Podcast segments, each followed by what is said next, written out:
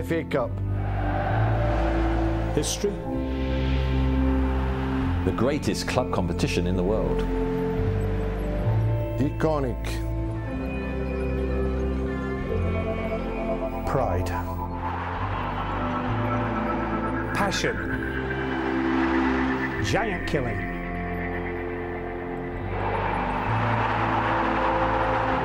Drama.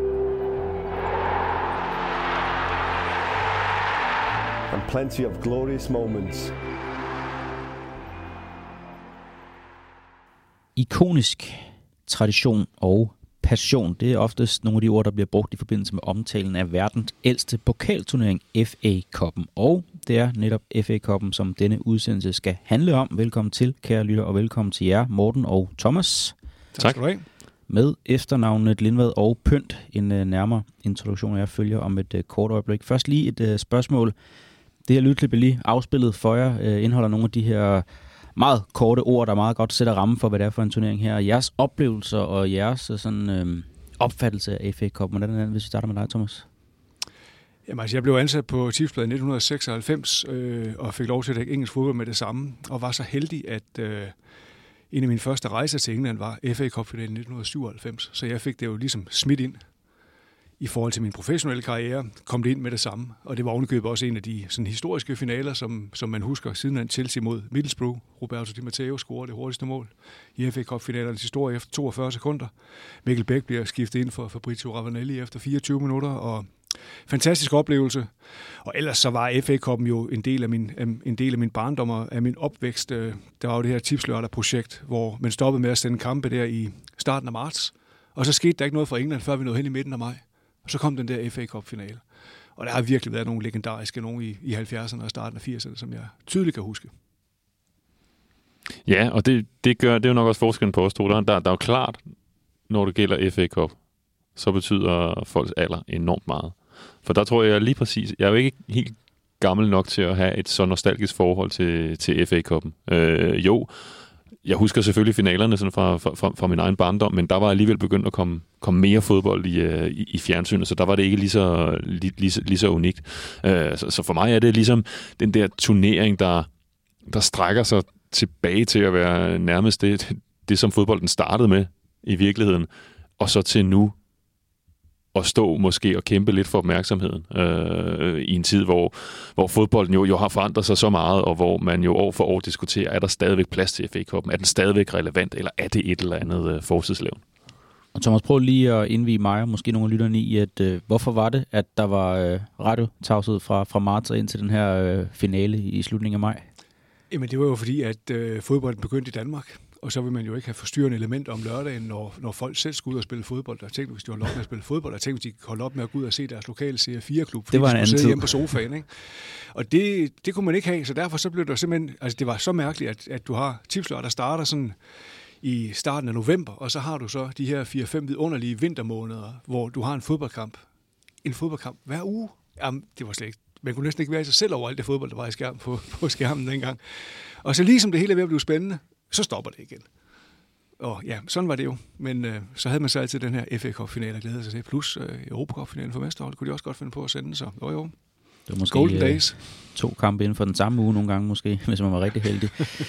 Nå, men vi har fået lagt for land i den her Podimo Special med fokus på øh, den ældste pokalturnering i verden, FA Cup'en, altså fra øh, de britiske øer. Og øh, med mig i panelet har jeg Morten Glindvad, journalist, forfatter og tv-kommentator, og Thomas Pønt, mangeårig journalist, som du selv nævnte, øh, Thomas, på Tipsbladet, hvor ja. du også har dækket øh, Premier League og engelsk fodbold intensivt. Jeg ved også, at øh, I har også på en relation til FA Cup, en relation til hinanden, og øh, har måske også stødt på hinanden på de britiske øer i forbindelse med øh, dækningen af nogle FA Cup-kampe. Har I et eller andet øh, sjovt, kuriøst minde, eller bare hvor I har siddet side om side nærmest? Jeg kan bare huske at se Thomas i buffeten på Wembley. Det er, sådan. det er jo nemlig det, fordi altså, side om side sidder man jo ikke, fordi den skrevne presse skal ikke gå så langt fra buffeten, mens uh, tv-folk de skal hele vejen rundt om stadion og op og sidde højt op på den anden side.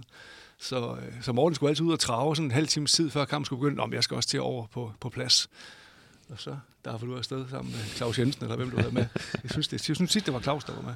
Ja, men jeg tror også, den der buffet på Wembley, den passer ham nok meget godt. Den passer Claus Jensen godt. Ja, det tror jeg. Den passer også meget, meget udmærket. Den var, den var ganske fin. Ja. ja, det var virkelig fuldstændig enestående opgradering af Wembley helt generelt i forhold til det gamle Wembley og det nye Wembley, som vi nok kommer til at snakke om nu, øh, eller senere her. Altså, det nye Wembley er et fantastisk stadion. Simpelthen. Og også i forhold til det, den buffet, der er til, til pressen, og i forhold til det, altså de muligheder, der er for, for, for tilskuere og for VIP's og så videre, så er det bare, altså, men, men, du ved, man bliver ligesom, man bliver sat i stemning i det øjeblik, at du står ud af stationen, og du kan se stadion foran dig. Der kan du allerede der mærke, okay, i dag er noget specielt. Og det, sådan kører det hele vejen igennem. Vi skal tale lidt om uh, øh, FA Cup minder. Jeg håber, at de har andet uh, på menuen end buffeten. men, uh, men Morten, hvis du skal fremhæve sådan uh, et par særlige FA Cup minder, uh, er det sådan også minder, hvor du har været til stede på stadion selv? Ja, det, det, det må det så være. Um, så det, det, det må blive den finale, jeg har været til. Jeg har kun været der en enkelt gang uh, som finale-kommentator. Uh, og det var i 2015 sikkert en finale, som, som du husker, Kenneth, mm. som med dit Arsenal-hjerte, hvor Arsenal smadrede Aston Villa med, med, med 4-0. Øh, men det var jeg glad for ligesom at få, fordi det var netop det der følelse af, at barndommens minder af FA Cup-finalen, ligesom få set det med egne øjne. Det var selvfølgelig sådan noget helt andet, det jeg sad og bevidnede som tv-kommentator i 2015 i forhold til det, jeg så hjemme på tv-skærmen i begyndelsen af 90'erne, da jeg begyndte at, at, at se fodbold. Øh, der, der, havde det jo, der var det jo vokset i den der kamp for opmærksomhed, den der kamp for at, at puste en FA Cup-finale op, så det stadigvæk var noget, noget, noget særligt. Der har meget handlet om den her, altså den her indpakning, som vi har oplevet på, øh, på, på Wembley, øh, hvor man jo virkelig jeg forsøger at skabe rammer, som var det en Champions League-finale. Øh, det er jo sådan den vej, det er, det er gået, øh, hvor hvor sådan en FA Cup-finale jo i dag, det er jo sådan et, jamen et underligt sammensurium af ekstreme historiske traditioner og en bevidsthed om, hvad det er, den her turnering er lavet af. Det er ligesom det, der har bygget op til det, den er i dag. Og så ført ind i en, i en moderne tidsalder, hvor det hele skal være så stort og glittet, øh, som, som, som, som det overhovedet kan være.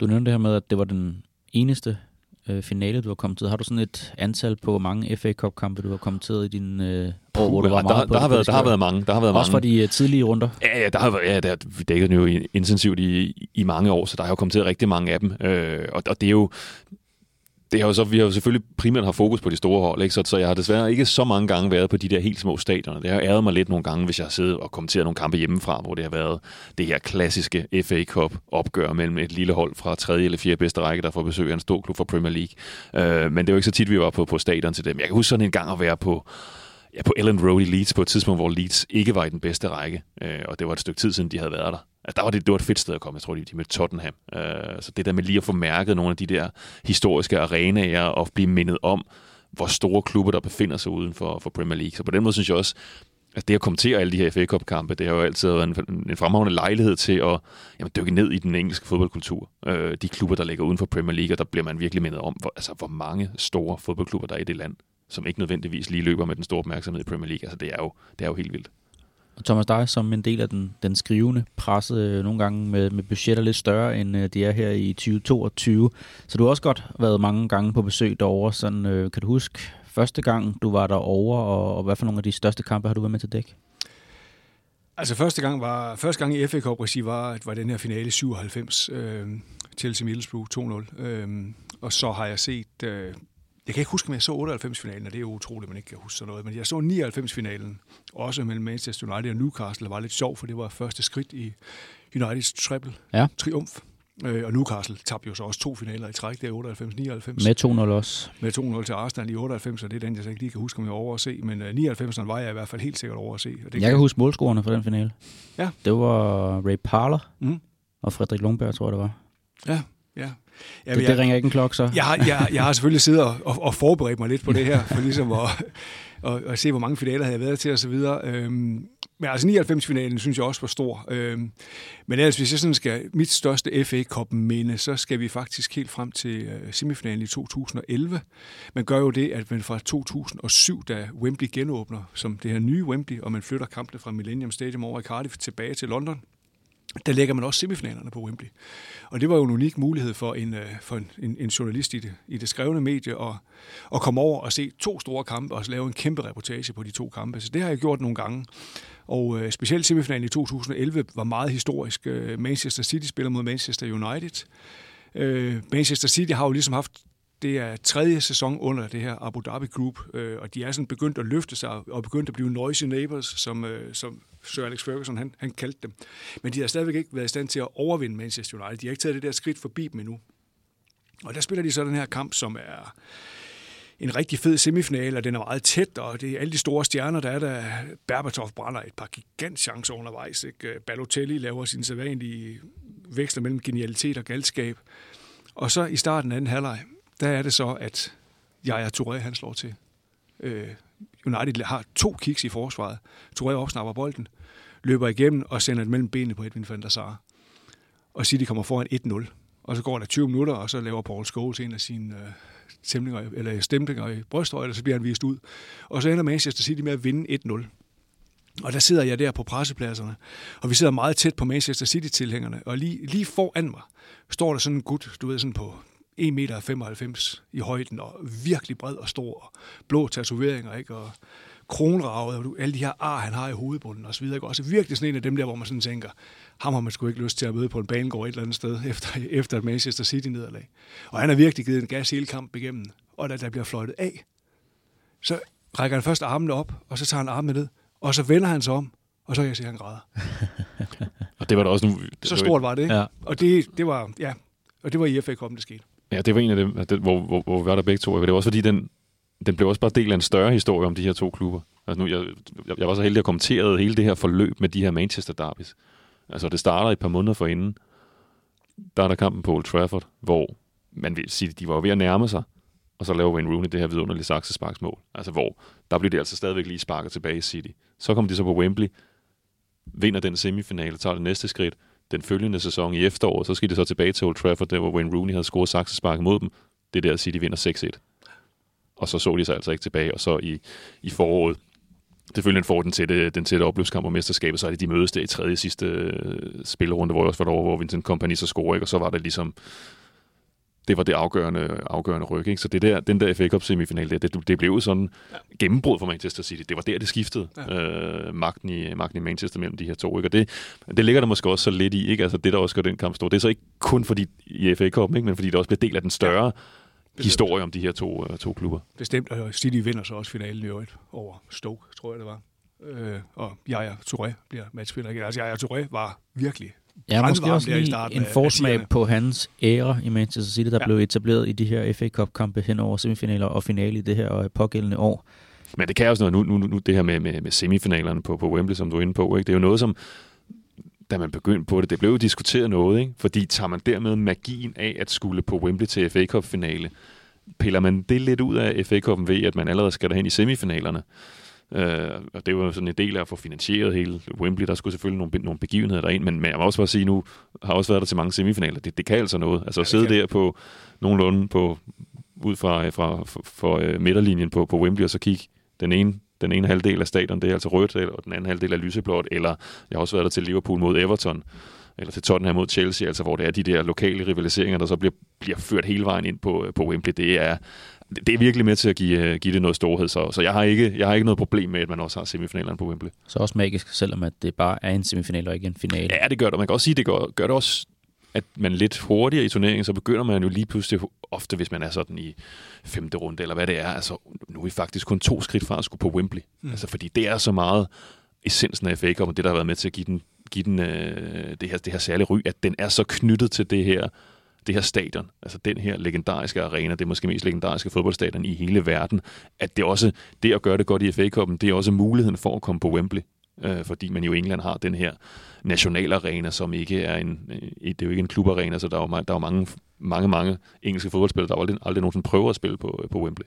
Hvad er jeres indtryk, at det her med øh, turen til Wembley og sådan noget her. Altså mange spillere taler også om at komme med til en slutrunde og repræsentere sit land er noget af det største, men er det kun primært for britiske spillere, at den her turen til Wembley er så essentiel og, og unik, eller er det også for udlandske spillere, der, der er gode til at tabe ind i den historie? Jeg tror helt klart mest i de engelske spillere, der, der tager den til sig, for de er jo vokset op med alle historierne. Det, det er jo sådan, at, at når vi rammer den der første weekend i januar og, og, og fjerde runde i, i slutningen af januar, jamen så medierne, de bobler op med historier om alle de her amatørspillere, der skal ud og jagte drømmen og jagte storheden og fortælle om, hvordan de har siddet og set FA Cup-finaler som børn, og måske har de været med deres klub til en semifinal eller en finale, hvis de har været så heldige. Altså, det, det, det ligger simpelthen bare i den engelske fodboldkultur. Der løber det bare som et bånd igennem det her med FA-koppen, hvor stort og specielt det er. Og det, det har udlændingen jo selvfølgelig ikke på samme måde, men så er det klart, at, at altså, du har jo altid en idé om, at Wembley er et af de største stadions i verden, og et af, altså et ikonisk stadion, øh, VM-finalen i 66, altså, altså masser af store, af store finaler der. Øh, så derfor har mange udlændinge selvfølgelig også oplevelsen af, at, at det er stort at skulle spille der, og de danske spillere, som har været der, har selvfølgelig også pointeret, jamen det er da helt fantastisk, vi skal derover, hvor Anna Simonsen har scoret på straffespark i 83, og altså dansk, dansk fodboldhistorie har også nogle store stunder på Wembley. Så, men altså, jeg tror, ja, for, for englænderne, der ligger det simpelthen i deres fodboldkultur, og der ligger det dybt ind i deres fodboldkultur, så jeg tror helt bestemt, at det betyder mere for dem.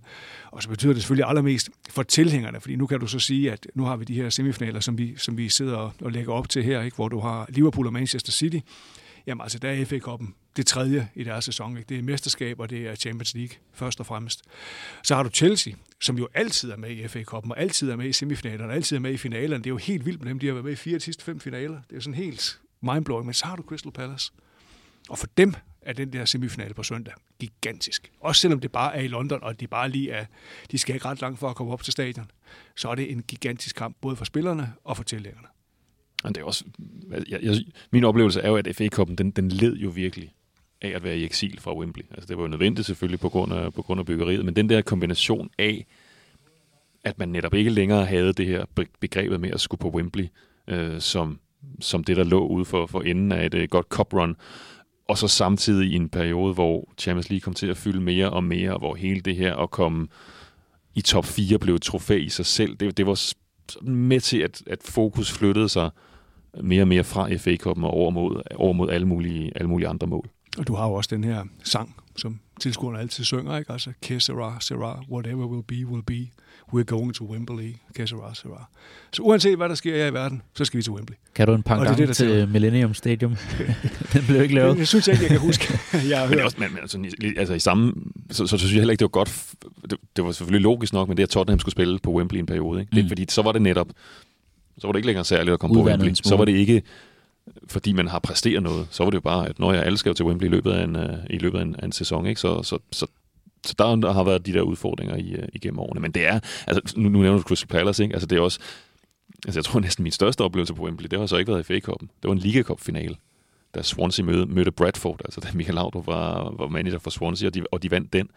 Øh, fordi det var netop det her, som du nævner med Crystal Palace, altså for de der klubber, hvor det virkelig er exceptionelt at komme på Wembley, hvor de godt ved, at der har måske gået flere årtier, siden de var der sidst, og de ved, det er ikke som med Chelsea, at ja, vi kommer nok også næste sæson, eller næste sæson igen.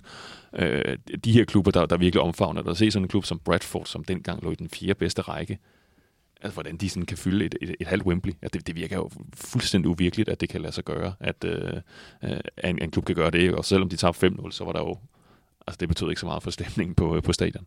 Det var nu, at vi skulle have en special guest op, og han ikke Ben Watson, der scorede det her enlige mål for Wigan, for Wigan det ja. altså sådan, at høre ham, hvad det betød for Wigan Football Club at vinde den her ene uh, øh, FA Cup titel, de stod noteret for i 2013 mod, apropos Manchester City. Altså, der og så var vi lidt tre dage efter. ja, lige præcis. Ja, det var en meget specielt oplevelse. Og så crashede de bagefter, ikke? Og, og gik, var ved at gå konkurs og alt muligt. Så, men jo, jo, altså de, de der ting, de ligger jo simpelthen bare i, i, i klubhistorien, og de fylder så meget de der store FA Cup-oplevelser. Så øhm, jeg har troet lidt med en, en anekdote her. I, ja. Jeg ved ikke, om det er nu, vi skal køre den, fordi den, øh, den, den, den passer meget godt Den kan til. passe ind alle steder, så du ja, skal køre den bare på. det kan den.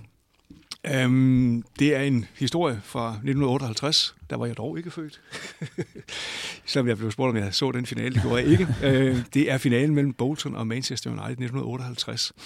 Og historien kommer af, at jeg i 2017 var på reportagerejse i England og øh, var forbi Bolton for ligesom at lave en artikel om den her klub, der havde spillet Premier League så mange år og nu er faldet ned i den tredje bedste række, hvad var der sket og hvordan var det. Og øh, der kommer jeg så til, til Reebok Stadium, som det hedder, eller ja, som det hed, det hedder det nok ikke længere nu. og kommer op. Og, og lige da jeg kommer, der, de, de har sådan en stor statue af deres største spiller nogensinde, Nat Lofthouse. Øh, en angriber, der spillede øh, 452 kampe for Bolton, scorede 255 mål fra 46 1960 og 30 mål i 33 landskampe. En af de store engelske angriber fra de gamle dage. Ham har de en statue for, af, af foran, øh, foran stadion. Og der kommer sådan en ældre herre ud, som er i gang med en stadiontur med tre deltagere eller sådan et eller andet, for hvor mange skal lige se det stadion.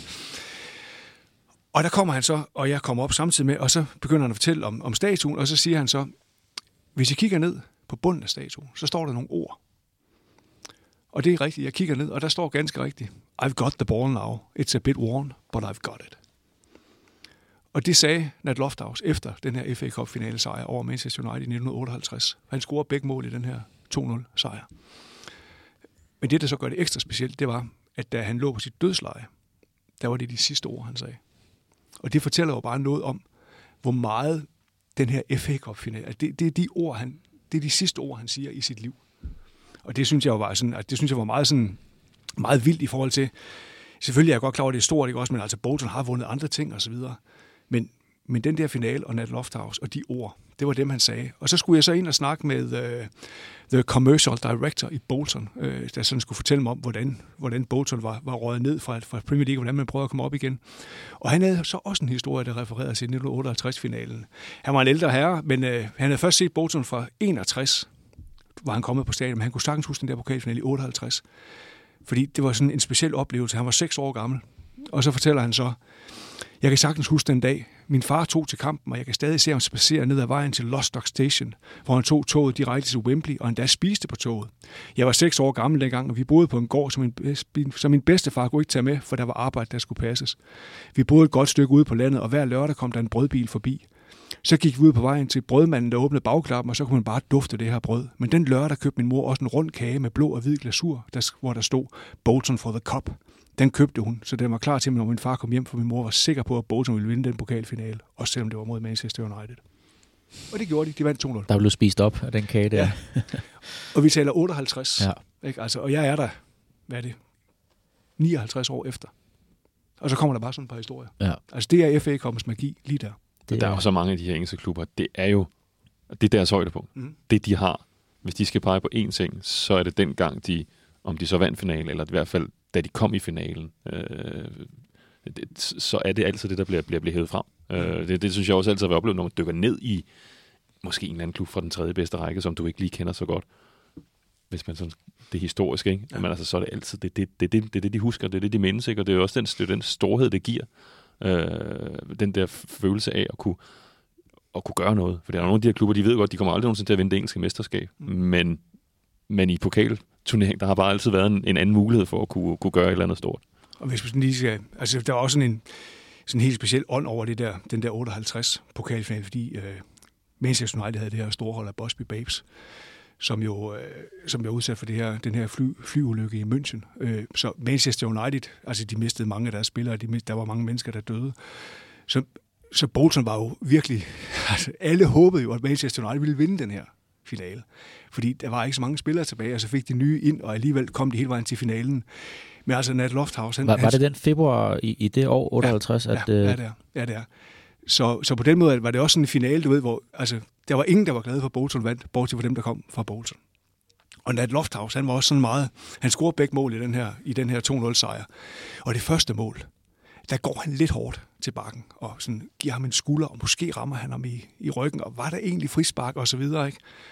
Og som Nat Lofthouse har fortalt via ham her, Andrew Dean, han sagde altid, jeg er glad for, at vi vandt 2-0. At det kun blev 1-0 på det mål, det ville være omdiskuteret, men at jeg scorede en gang mere. Men det er så også den engelske sportsmanship fra, fra 50'erne, ikke? så man kan lige se de der sixpences der. Sådan, der ja. Jamen, øh, der er allerede godt gang i øh, historiefortælling. Øh, jeg har egentlig et par spørgsmål mere, men inden der kunne jeg egentlig godt tænke mig, at vi øh, bliver i historiefortællingen og måske lader en lille quiz op. Thomas, du, øh, Jeg er skeptisk. du rykker lidt på næsen. Vi kan også gøre det sådan, at I slår jer sammen. Øh, jeg har tre spørgsmål, og I kan også godt tage dem sammen og diskutere i, i plenum. Skal vi gøre det sådan? Lad os gøre det. Ja. Det er nok det bedste. For jeg, jeg, har, heller, jeg har heller ikke nogen præmie med til en af jer, så... Øh, Nej, så kan det så, være. Ja. Nu er vi sammen. Nå, men tre spørgsmål omkring FA Cup'en og historien der. Øhm, hvilke hold har egentlig vundet den her turnering, der så øh, dagens lys i 1871 flest gange? Ja, det er ret nemt, når man, når man ser på ham, der stiller spørgsmål. Præcis. Det var Arsenal. Ja. Kan I huske, mange gange? 14. Ja, Ja. det er korrekt. Og den seneste var i øh, sommeren 2020 for 0 tilskuere. Mod Chelsea, som du siger. De er og altid også, i og også finalen. Maguire, han tegner sig for omkring halvdelen af dem, er det ikke sådan? Ja, det kan vi jo komme måske tilbage til senere hen. Nå, men der var, øh, der var en fjer i hatten der. Øhm, spørgsmål to, det er, at øh, der er rigtig mange hold, der har vundet turneringen to gange eller flere. Det har jeg ikke lige tal på, men øh, det er for lige at bygge en bro til det her. Hvilke hold er det så, der har den tvivlsomme rekord at have fordelt øh, triumferne med flest år imellem sig?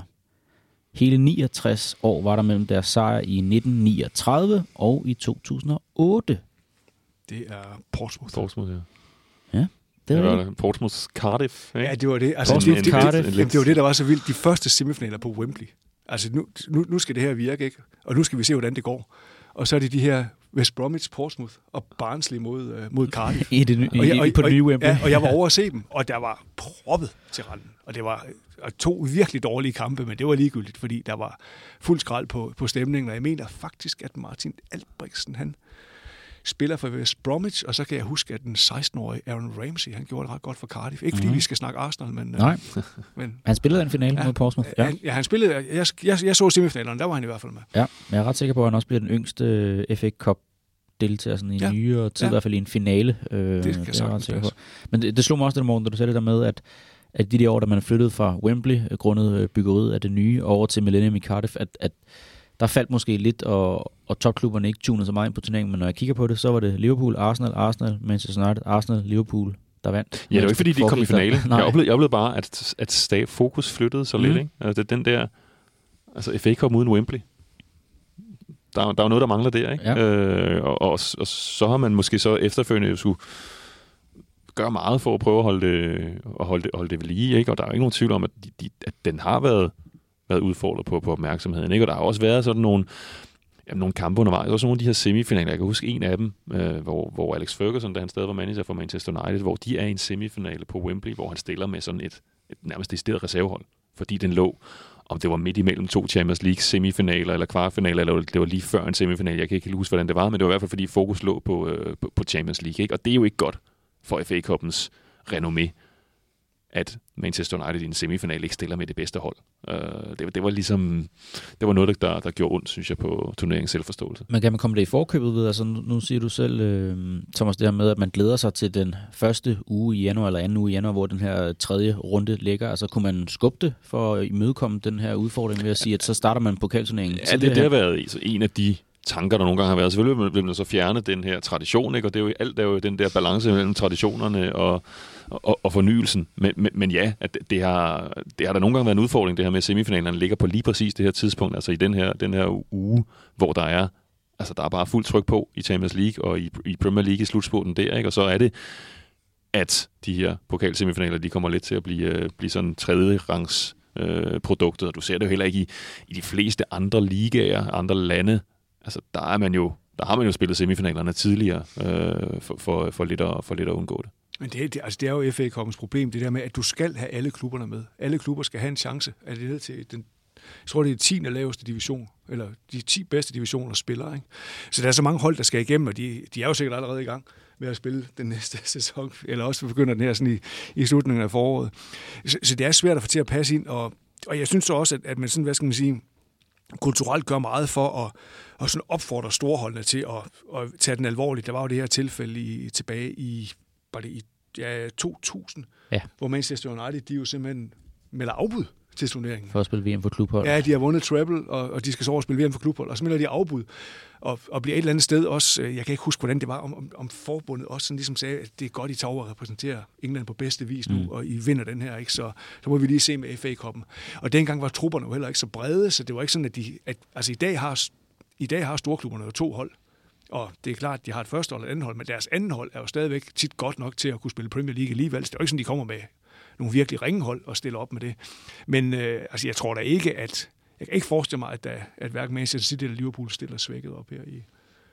Men, Nej, det- det håber jeg heller ikke, men Ikke i det weekenden her, nej, nej. Men nej. der var også i nyere tid, hvor at, øh, på VM for klubhold, at Liverpool skulle spille øh, hvad, hvad det, to kampe inden for 28 timer nærmest. Det eller det var, Liga. Cup, den anden. Nej, det var men kom selvfølgelig mod ja. Aston Villa, ja. Ja. Men øh, der har man så også set, at et, Ja, det Der- gik, der så man, hvor de der, der, der gik prioriterede de langt ned i ungdomsrækkerne. Men det, men det er jo, når vi, altså, når vi går ind i de her tidlige FA Cup-runder, og det er, jo, det er jo mere reglen end undtagelsen, at, at Premier League-klubberne, at de jo skifter voldsomt ud på holdet, når de spiller, når de spiller FA Cup. Altså, det er jo ligesom blevet en, at der er jo kommet sådan en almen accept, man bliver næsten overrasket, hvis ikke de gør det. Øh, og der, det kan man måske godt be- begræde lidt, ikke? men det er, jo, altså det, det er jo nok bare en konsekvens af, hvor fokus er kommet på, hvis du ligger godt placeret i Premier League, jamen, så er fokus så meget på den der top 4, fordi at det er der bare flere perspektiver i. Det betyder mere for en fodboldklubs i hvert fald for dens økonomi og for dens, dens, dens perspektiver fremadrettet, hvis du kan komme i top 4 og komme ud i Champions League, end hvis du vinder, end hvis du vinder FA-koppen. Og hvis du ligger nede i bunden af rækken, så er fokus også på at overleve i Premier League frem for at jagte den her,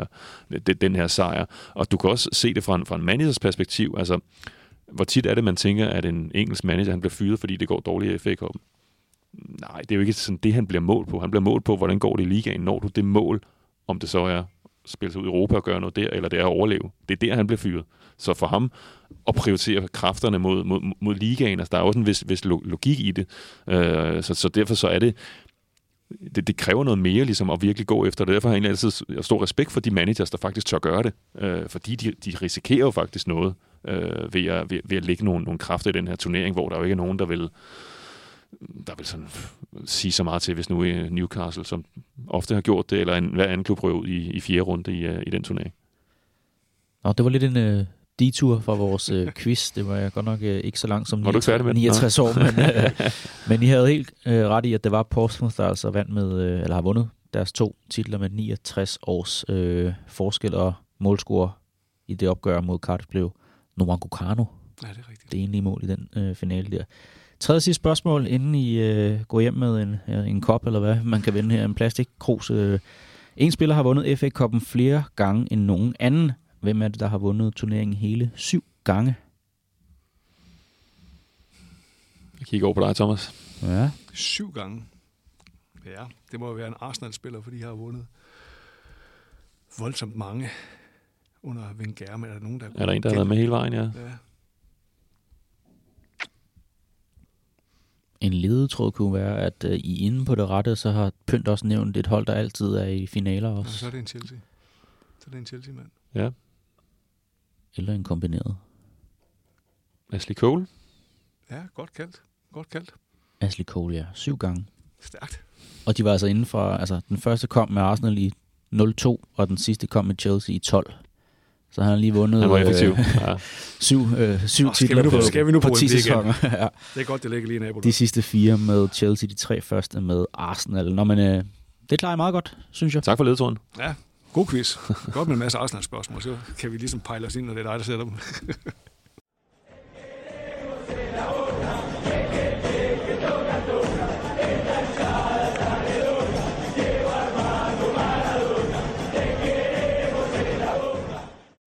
Nå, lad os prøve at hoppe lidt ned i, øh, i historiebogen. I har taget hul på det. Jeg har taget hul på en masse ting øh, den første halve times tid her, men, men det her med det unikke ved FA-koppen, Morten. Jeg ved, du dækker også øh, spansk fodbold intensivt også, øh, og vi to har der ved andre øh, lejligheder talt om, hvorfor at Copa del Rey ikke øh, er helt det samme, som FA-koppen er i England. Altså, hvad, hvad synes du, englænderne gør? Øh, de er selvfølgelig rigtig gode til den her historiefortælling og gør meget for at også øh, fremelske den, men, men hvor er det, det er helt særligt, den her FA Cup-turnering? Den er særlig på grund af sin historie. Altså, jeg, jeg, kan ikke, jeg kan faktisk ikke på stående fod fortælle dig specielt meget om Copa del Rey's tidlige, tidlige år. Hvordan den startede, hvad, hvad, hvad er mytologien omkring den? Den, den kender jeg faktisk ikke specielt, øh, specielt godt. øh, og det, det, siger jo, det siger jo næsten det hele.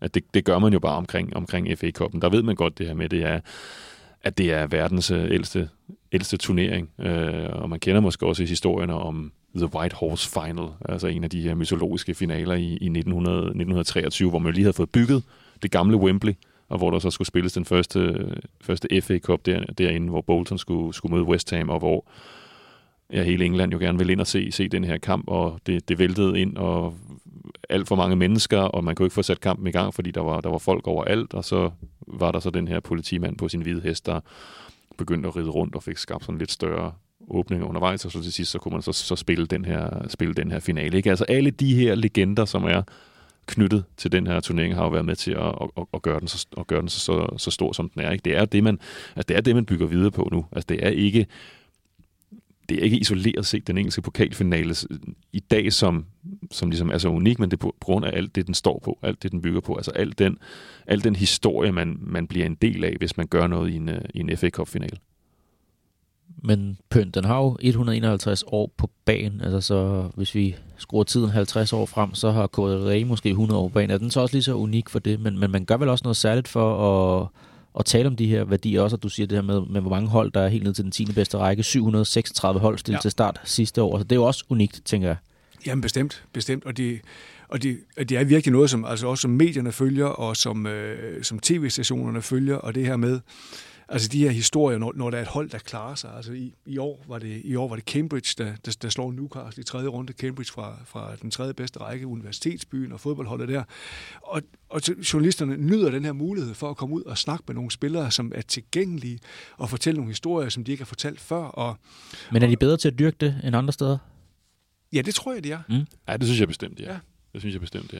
Også Men. fordi, også, altså, du har de der, altså, du har de der, altså de her med, når, når, når små hold slår de store, så bliver det bare skrevet ind i fodboldhistorien på en anden måde i England. Og det er noget, som, som vil stå, altså hvis, hvis vi om, om 10 år af uansagelige årsager skal til Cambridge og lave en historie om dem, fordi de måske har rykket op i Premier League, jamen så vil de kigge tilbage, og så vil de sige, ja, det begyndte dengang, vi slog Newcastle i tredje runde i FA Cup. Ikke? Altså det, det, er bare startskud til meget, og ligesom, eller, eller bliver skrevet ind i historiebøgerne i klubberne, de der store resultater, plus det også er, er, sådan, er, er, er kampe, som, som giver godt med, med penge, fordi det er noget med de deler tilskuerindtægterne til de der kampe der. Og, så det er bare noget, der...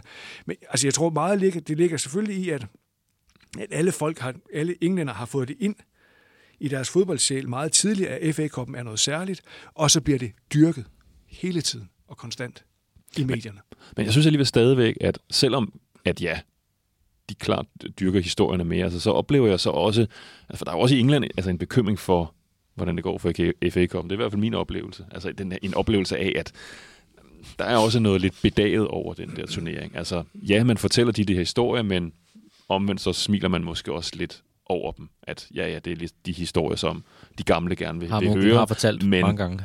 af ungdommen går de nu også så meget op i det. Gider de egentlig de der historier, eller vil de ikke bare se de store hold mod hinanden i Premier League? Uh, så, så, og i Champions League. Så den der, den der, synes jeg, den der, den der i kamp, eller hvad, hvad, hvad man skal sige, identitetskrise, den synes jeg jo stadigvæk er der, fordi så omvendt, så er det så netop de historier, som så er med til, at når det, når så det bliver stort til finalen, og det hele bliver, bliver pustet op, altså, så er det jo stadigvæk det, man, det, man bygger på. Ikke? Og det synes jeg jo, det er jo hele essensen af engelsk fodbold og Premier League.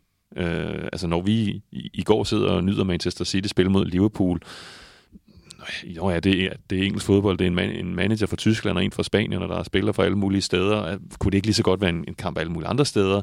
Men, men stadigvæk, så vil man jo meget gerne have det der historie fortælling, alt det, som engelsk fodbold bygger på, det skal stadigvæk være en del af det. Øh, og, og det kommer måske stærkest af alt til udtryk i, i FA-koppen. Men jeg, jeg synes, der er ellers noget lidt, lidt paradoxalt ved, at man i England måske er lidt bange for, at man er ved at miste noget, men omvendt, når så andre lande kigger på deres egen pokalturnering, så spejler de sig altid, bare vi dog havde en pokalturnering, som de har i England.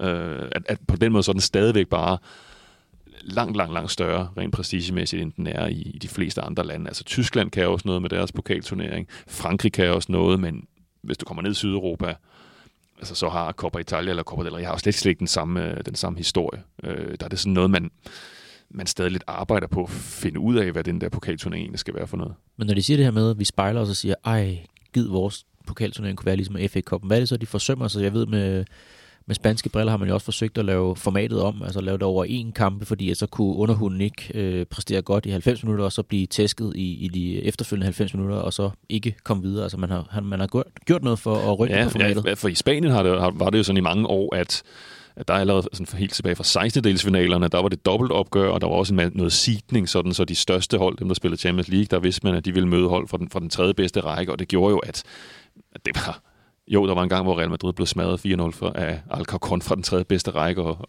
og heller ikke gik videre, gik videre samlet, men det var meget, meget svært at forestille sig, at de der små hold kunne gå videre. Og grunden til, at man gjorde det, det var så for at sikre, at de store hold nu også var med så lang tid som muligt. At vi ikke risikerede at miste Barcelona eller Real Madrid tidligt, fordi det ville jo ikke være så godt for produktet, for, for varen, øh, Copa del Rey. Men der var bare ikke så meget pokalmagi over det ved at gøre det på den måde. Og så for 3-4 år siden, så besluttede man så langt om længe, efter man har diskuteret det år efter år efter år, skulle man dog ikke prøve at gøre den lidt mere som en rigtig pokalturnering. Altså hvor der var et større element af, af uforudsigelighed. Og det, det gjorde man så også øh, ved at gøre det til, til de her enkelstående opgør øh, helt frem til, til, til semifinalerne. Men stadigvæk så er der så er der stadigvæk, at man tør heller ikke gå hele vejen og gøre det helt tilfældigt og risikere, at Barcelona møder Real Madrid i en 32. dels finale. Der er stadigvæk en masse seedning undervejs, som, som gerne skulle sikre lidt, at de store hold kommer, kommer så langt. Ikke? Så der prøver man lidt at finde et eller andet kompromis, som både gør det til en rigtig pokalturnering, og som samtidig gør det til et, et stærkt tv-produkt. Og det er jo en del af udfordringen for sådan en pokalturnering, at man ikke rigtig ved, hvad man sælger som, som vare. Altså, du ved ikke, hvor mange Liverpool-kampe du får, hvis du køber rettigheden til FA-koppen eller til, til Liga-koppen. Nej, der er selvfølgelig noget for rettighedshaver, der gerne vil beskytte øh, en investering på en eller anden vis, og sikre, at øh, ja, de store hold når så, så langt som muligt. Thomas, du nævnte også det her med, hvordan at man deler øh, stadion entréindtægten, men, men jeg har også set, altså jeg har da blevet lidt ked af det, på, når jeg kiggede på, på den hjemlige pokalturnering her i Danmark, at så skulle Leder og Smørum have solgt deres hjemmekamp, og så spillede den afviklet på Brøndby Stadion, fordi at de måske ikke lige havde en bane der i februar og marts måned, der kunne afvikle den, og så når, når ja, der kunne måske komme flere tilskuere, så kunne det give lidt i, i kassen, det, at det var så et kompromis, man indgik der. Men det gør man jo ikke på samme måde i FA-koppen. Er det ikke også en af styrkerne ved den? Jo, bestemt. Men det er jo så også, fordi der er jo mange flere store klubber i England. Det er et meget større land, så du kan meget nemmere ramme sådan et, øh, en, en klub, der spiller i den tredje eller fjerde bedste række, og som faktisk stadigvæk har et stadion, hvor der kan være 15-20.000 mennesker. Ikke? Altså, har det været på tale nogensinde at, at køre den der øh, finte, som vi ser andet sted, at, man, at det lille hold sælger deres øh, hjemmekamp til, til det store hold? Nå, ja. Jeg kan faktisk ikke huske, om det er sket. Og det er heller ikke noget, jeg, øh, der, der lige siger nej, mig noget. Nej, nej. Øh, det er altså, ikke men noget, det er der jo, umiddelbart ringer. I England der er det jo så sådan, der er det jo rent lodtrækning. Altså Ja. det der med, hvor, nu nemlig Spanien før også andre lande, der, der, der er det jo så givet, at det lille hold får hjemmebane. Mm. Det er sådan en del af hele, hele konceptet. Men der i England, der, der er den jo så ren, som den overhovedet kan være. Altså det er jo bare, man smider alle klubberne ned i en bowl, og så bliver det trukket op, og så spiller de den rækkefølge, de, de, de kommer ud. Mm. Øh, så, så den er jo så, så autentisk i sit format, som en pokalturnering overhovedet kan være.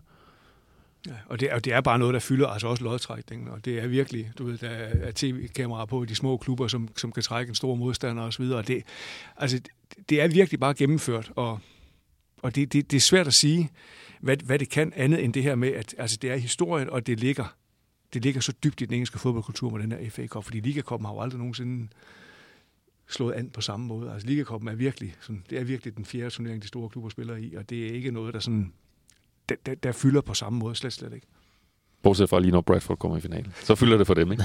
Eller, eller var det... Nå ja, okay. Jeg tænkte med Swansea. Swansea var, det var også meget, meget stort Ja, for men kæmpe stor, kæmpe stor. Men øh, ellers så, altså FA Cup'en har ligesom det der ekstra element, hvor Ligakoppen er, hvad er det? Er det midt 77, øh, midt 70'erne, man starter den op, ikke? Så, så, det- og der er jo masser, der er jo også, øh, altså der er jo, den, der er jo en Ligacup for 3. og 4. divisionsklubberne, ikke? Og der, er- altså, der er mange forskellige pokalturneringer i England, ikke også? Men det er ligesom, det er FA Cup'en, det handler om. Og det er også en, det, FA Cup'en er også en turnering, som kan, som kan redde sådan en af de der klubber nede i League 2 eller nede i Conference League.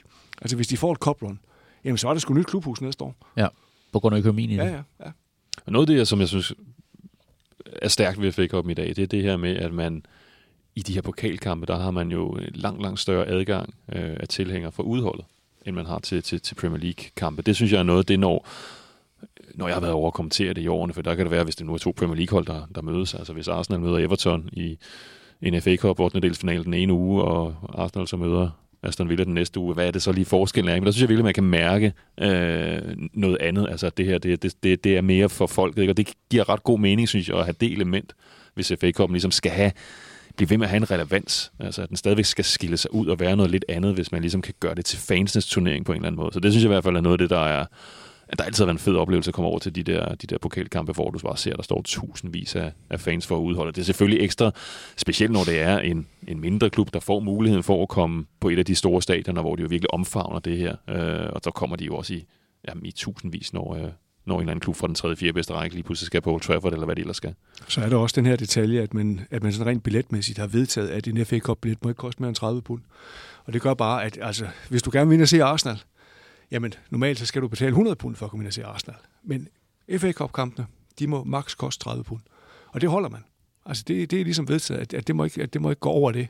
Og det åbner bare døren for en hel masse mennesker, der normalt ikke har mulighed for at komme ind og se fodbold. Og den udnytter de jo. Og skaber måske den autentiske stemning, som man godt kan efterlyse nogle gange på nogle af de større stadioner, hvor at, øh, de godt ved, hvad de skal tage for en indgangsbillet der. Pøt, du nævnte også det her med det unikke ved den. Øh, har du indtryk af også, Morten, dig med, med, med de kilder, I har talt med i forbindelse med jeres reportage eller kommenteringer derovre, betyder det mest fra det lille hold og spillerne der, eller også for de, for de større hold? Altså har jeg nogle, nogle samtaler med nogen, hvor det, øh, det måske var mere for, for underhundsholdet, at det har betydet rigtig meget at få et, et stort hold på besøg? Ej, det betyder klart mest for de, for, for de små klubber og, og tilhængerne fra, altså dem, der holder med de små klubber, specielt altså nu med de her semifinaler her. Og jeg kan tydeligt huske den der, den der vanvittige weekend i 2008, ikke, med West Bromwich Portsmouth og, og Barnsley mod Cardiff, hvor jeg var til begge kampe, ikke, og, og, og, og altså, de var virkelig bare, hold op, altså, det, det, det, it's a nice day out, siger de altid med engelsk understatement. Fordi altså, det er virkelig noget, som de har glædet sig til, og de har planlagt, og, og, og det, de ved godt, det, er, det er en tur, vi kommer til at snakke om i 10 år, i hvert fald. Så, så derfor fylder det bare så meget, fordi det er så sjældent, at de ligesom har muligheden for at, at kunne tage til Wembley på den måde, hvor store klubberne, altså for eksempel med ja, Chelsea, der har været i 11 af de sidste 25 finaler. Ikke? Altså, de er sådan lidt mere vant til det nu. Ikke? Så det, det, er ikke, det er ikke den samme oplevelse for dem, og de, de har været i Champions League-finaler. De har lige vundet VM for klubhold. Og, så, de, så for, for de store klubber er FA-koppen noget længere nede, men så det er derfor, det er så fedt, når de små klubber ligesom kommer op og, og, og, få, og, få, og få mænge sig med de store. Og det er også derfor, at jeg, sådan, altså jeg holder lidt øje med Crystal Palace i den her omgang, ikke? fordi det, det vil være smukt for dem at komme hele vejen. Men med nogle historier fra, altså, fra nogle af de større spillere fra de større klubber, der er blevet sådan lidt, hvorfor er det egentlig, jeg skal til et omklædningsrum i Cambridge eller Wrexham eller et eller andet og, og, og, og gøre mig den her ulejlighed? Altså, at det også er et wake-up call for nogle af de her spillere, at der findes også anden fodbold, end den, de måske spiller hver weekend. Ja, og det tror jeg er meget forskelligt nok meget individuelt. Øh, måske min oplevelse er, at nogle spillere, de kan godt se, sætte pris på det, og for andre så er det en sten i skoen. Altså den der dårlige bane, som de skal ud på med en eller anden knoldesparker, som måske kommer til at skade dem, og hvad nu med den vigtige kamp, de skal spille ugen efter. Øh, og det er jo også det, der, det, der gør, at, at vi jo ser de der overraskelser, altså hvor det lille hold jo så faktisk godt kan drille det store, fordi det, det er sjældent, at man får set det store hold fra, fra sin bedste side i, øh, i, øh, i, i, i lige præcis øh, de her opgør. Lad os prøve at tale om de to kampe, vi også har i, i vente om et par dage. Det er jo altså en øh, stor semifinale weekend, vi kigger ind i. Først Manchester City mod Liverpool, og så Chelsea mod Crystal Palace. Behøver jeg at stille spørgsmål om, hvilken kamp vi ser mest frem til? Nej, men ja, okay. Det kommer lidt an på, hvad det er, det handler om. Ikke? Fordi det netop, hvis det handler om mytologien i det, så tænker jeg nemlig også, at der er ikke nogen tvivl om, at de her fire klubber, hvem er det største for? Det er det for Crystal Palace.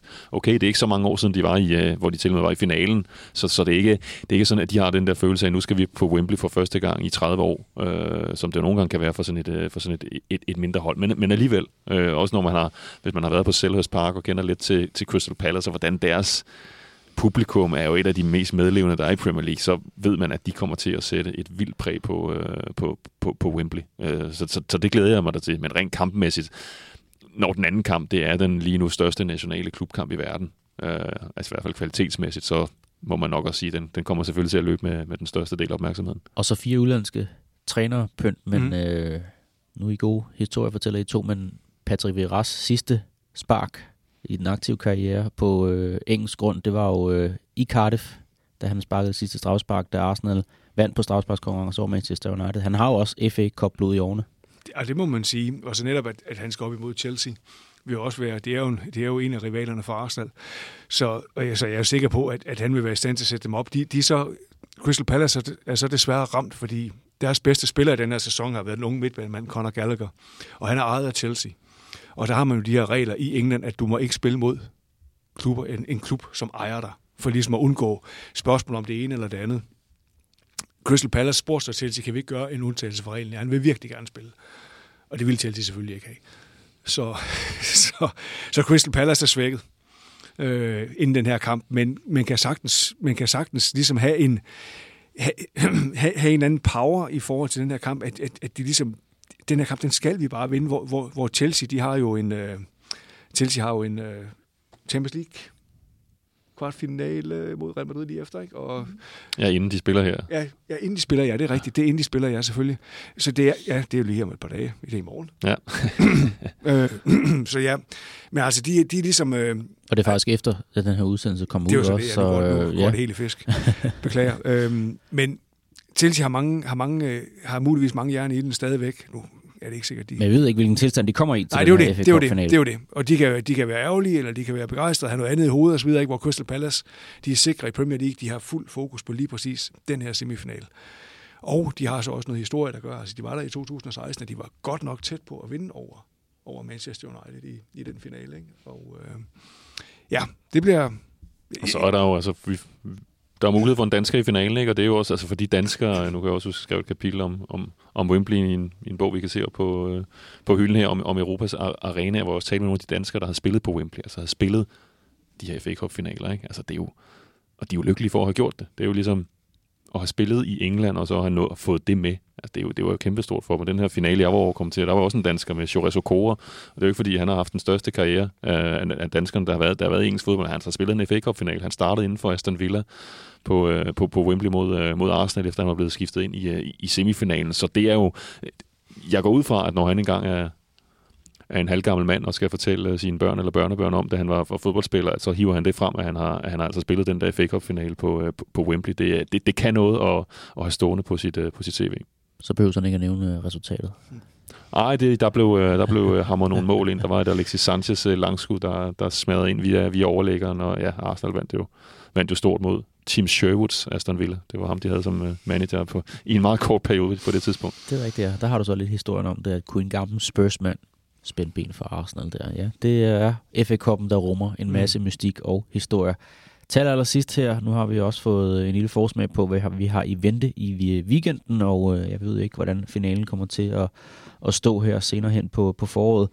Den her snært af nostalgi, som vi har talt om, er I, er I overhovedet ikke bange for, at den er udfordret, at den bliver udvandet på et tidspunkt, også med European Super League, med Champions League, der fylder meget mere og mere. Altså, er de dygtige nok, englænderne, og er vi dygtige nok til at, at værne om det, vi har? Jeg er meget, beky- jeg er meget bekymret. Altså det, for det, det, synes jeg, det har været en, en stor del af historien om, om FA Cup'en. Det går, at vi, at vi sådan godt kan lide, hvad, hvad, hvad den står for, men, men, men det er i hvert fald ikke en turnering, der sådan er steget i, i prestige og anseelse i, øh, i, i, i de senere år. Og for hver gang, der ligesom er et eller andet, der skal gøres ved fodboldkalenderen, ikke? så er det jo tit de der pokalturneringer, der, bliver, der lidt står for skud, og man så begynder at fjerne omkampene, som jo er noget af det, man har, man har kigget på, og især det, det var helt ekstremt under, under corona. Øh, så det er, det er, nogle, det er nogle turneringer, der sådan skal, skal kæmpe for deres, øh, for deres position, og dem, der arrangerer turneringerne, de skal jo også sørge for at beskytte dem, hvis man i, hver, i, hver, i hvert fald hvis man gerne vil prioritere dem, øh, hvis man virkelig føler, at de stadigvæk har en rolle. Det synes jeg, de har.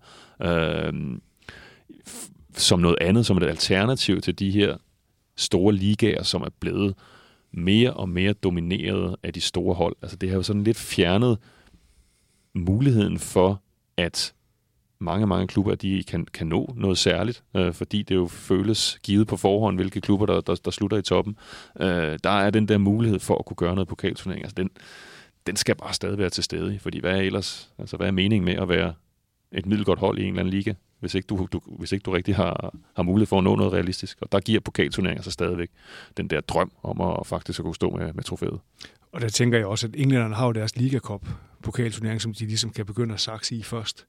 Øh, så jeg tror, at FA-koppen kommer til at stå som noget, man meget nødig vil, vil pille ved fra, fra fodboldforbundets side. Og øh, altså uanset hvordan det går, så vil der stadigvæk være 80.000 til de her to semifinaler, og der vil stadigvæk være 80.000 til finalen, og der vil stadigvæk blive vist verden rundt, og det samme ved semifinalerne. Så på den måde er det, er det stadigvæk en stor kamp, men det er klart, at det ikke som i gamle dage, hvor FA Cup-finalen i maj var ja, den største kamp i året. Øh, sådan er det ikke længere, fordi nu nu er der så mange store kampe hele tiden, og vi får også dem alle sammen vist i fjernsynet hele tiden, så på den måde forsvinder magien lidt. Men altså, hvis, hvis man vil have magien, så skal man, så skal man tænde for, for tredje runde, eller endnu bedre tage til England og tage ud og se de små hold i en, i en, i en tredje runde kamp eller en fjerde runde kamp. Fordi der, der lever det virkelig, og, der, og, der, og der, der, der fylder det rigtig meget, og der er det kampe, der kan redde en klub eller løfte en klub. Øh, så det vil det stadigvæk kunne. Så jeg synes, der, jeg synes bestemt stadigvæk, at det, at det kan en hel masse, og jeg tror også, at man vil, at man vil gøre meget for at værne det, også fordi du har den her Wembley-ramme omkring det, som også er altså 141 års historie. Ikke? Det, lige fra øh, Wanderers FC tilbage i øh, 19, eller 18, undskyld, 72 til, om det bliver Crystal Palace, Chelsea, Manchester City eller Liverpool her den øh, 14. maj, hvor finalen altså skal afvikles. Det var vores optakt både til de to semifinaler og også til, hvad FA Cup'en er for en størrelse med den mystik, der omkranser turneringen. Jeg ved ikke, har I noget på falderæbet, eller så er det blevet tid til at, at lukke af? Nej, men nu, nu, nu talte du også i starten om det her, den, den, den nye Wembley, for det er jo også et, Jamen et stadion, som, som jeg måske også har været til diskussion, altså er det et vellykket stadion? Og der, jeg synes jo, ofte bliver det egentlig kritiseret for at være sådan, ikke at have den, nogen særlig sjæl, ikke? men der er også, egentlig på linje med dig, men, men, med dig Thomas, om, jeg har egentlig også en, jeg synes det kan noget Wembley. Det, det synes jeg virkelig. Øh, jeg synes der er, jeg synes stadig der er en følelse af, at det her det er et særligt sted øh, at, at komme til. Altså, jeg føler ikke bare, at det her det er sådan et, nyt tilfældigt rumskib af et stadion, som kunne ligge hvor som helst i, uh, i, i verden. Der synes jeg stadigvæk, den, at, at, uh, at det kan noget som, uh, som, som ramme for de her kampe. Ja, du kommer op af Wembley Way og statuen af Bobby Moore, der står deroppe. Ikke? Altså manden, der var anført af England, han vandt VM i 66. Godt nok på et andet stadion, men det lå præcis det samme sted. Ikke? Så, altså hvis man ikke bliver ramt af historiens vingeshus, når man står i undergrunden og begynder at gå op af det, så, og jeg synes også stadig, det virker autentisk. Ikke? Det virker ikke som at altså påklistret, som om at det er noget, det mere bare handler om at brande det her nye stadion, og vi skal lige sørge for at, at få det der vis. Jeg synes stadigvæk, man, man, man, man fornemmer det. Og det virker heller ikke som den, den dårlige tor for jeres udgangspunkt. Altså, autenticiteten er der stadigvæk. Selvom det kan, jeg, jeg, har kun været, jeg har kun været på det gamle som, som turist på en rundvisning, så jeg har aldrig været til kamp, så på den måde, så, så, har, jeg ikke, så har jeg ikke den der, det der sammenligningsgrundlag. Nej, men jeg synes bestemt, at det nye holder. Altså det gamle var jo, hvad skal man sige, altså det gamle havde jo de her, de her to hvide tårne, som du ligesom går efter, ikke? Øh, men altså, det ligger på den samme måde, og vejene går på samme måde derop til, og så videre, så, så, så på den måde har man bevaret det, synes jeg. Og øh, altså nu, nu har det jo efterhånden haft, haft øh, 20 års historie på, ikke? eller ja, 15 års historie, så, så det, altså det, skal nok, det skal nok vokse så stort. Det synes jeg også, det har gjort det. Jeg synes, det, det er et fantastisk fodboldstadion, og altså alle folk sidder godt, uanset hvor du sidder inde på stadion og lyden derinde er helt fantastisk. Øh, og, og planen er jo altid i top, og jamen, altså det, det er fremragende stadion, så der er ikke, øh, det, det er svært at sige noget negativt om det. Altså er det jo, det er jo bare blevet sådan Europas mest centrale fodboldstadion. Altså det antal af finaler, Champions League-finaler, EM-finaler har der lige været, der, der bliver placeret der. Ikke? Altså der er ikke, jeg tror ikke, du kan finde noget, der overgår Wembley. Så en overfordring herfra at tage til fodboldens mekka, om det så er en FA Cup-finale eller andet, øh, benytte muligheden til at komme på Wembley og se en, øh, en fodboldkamp.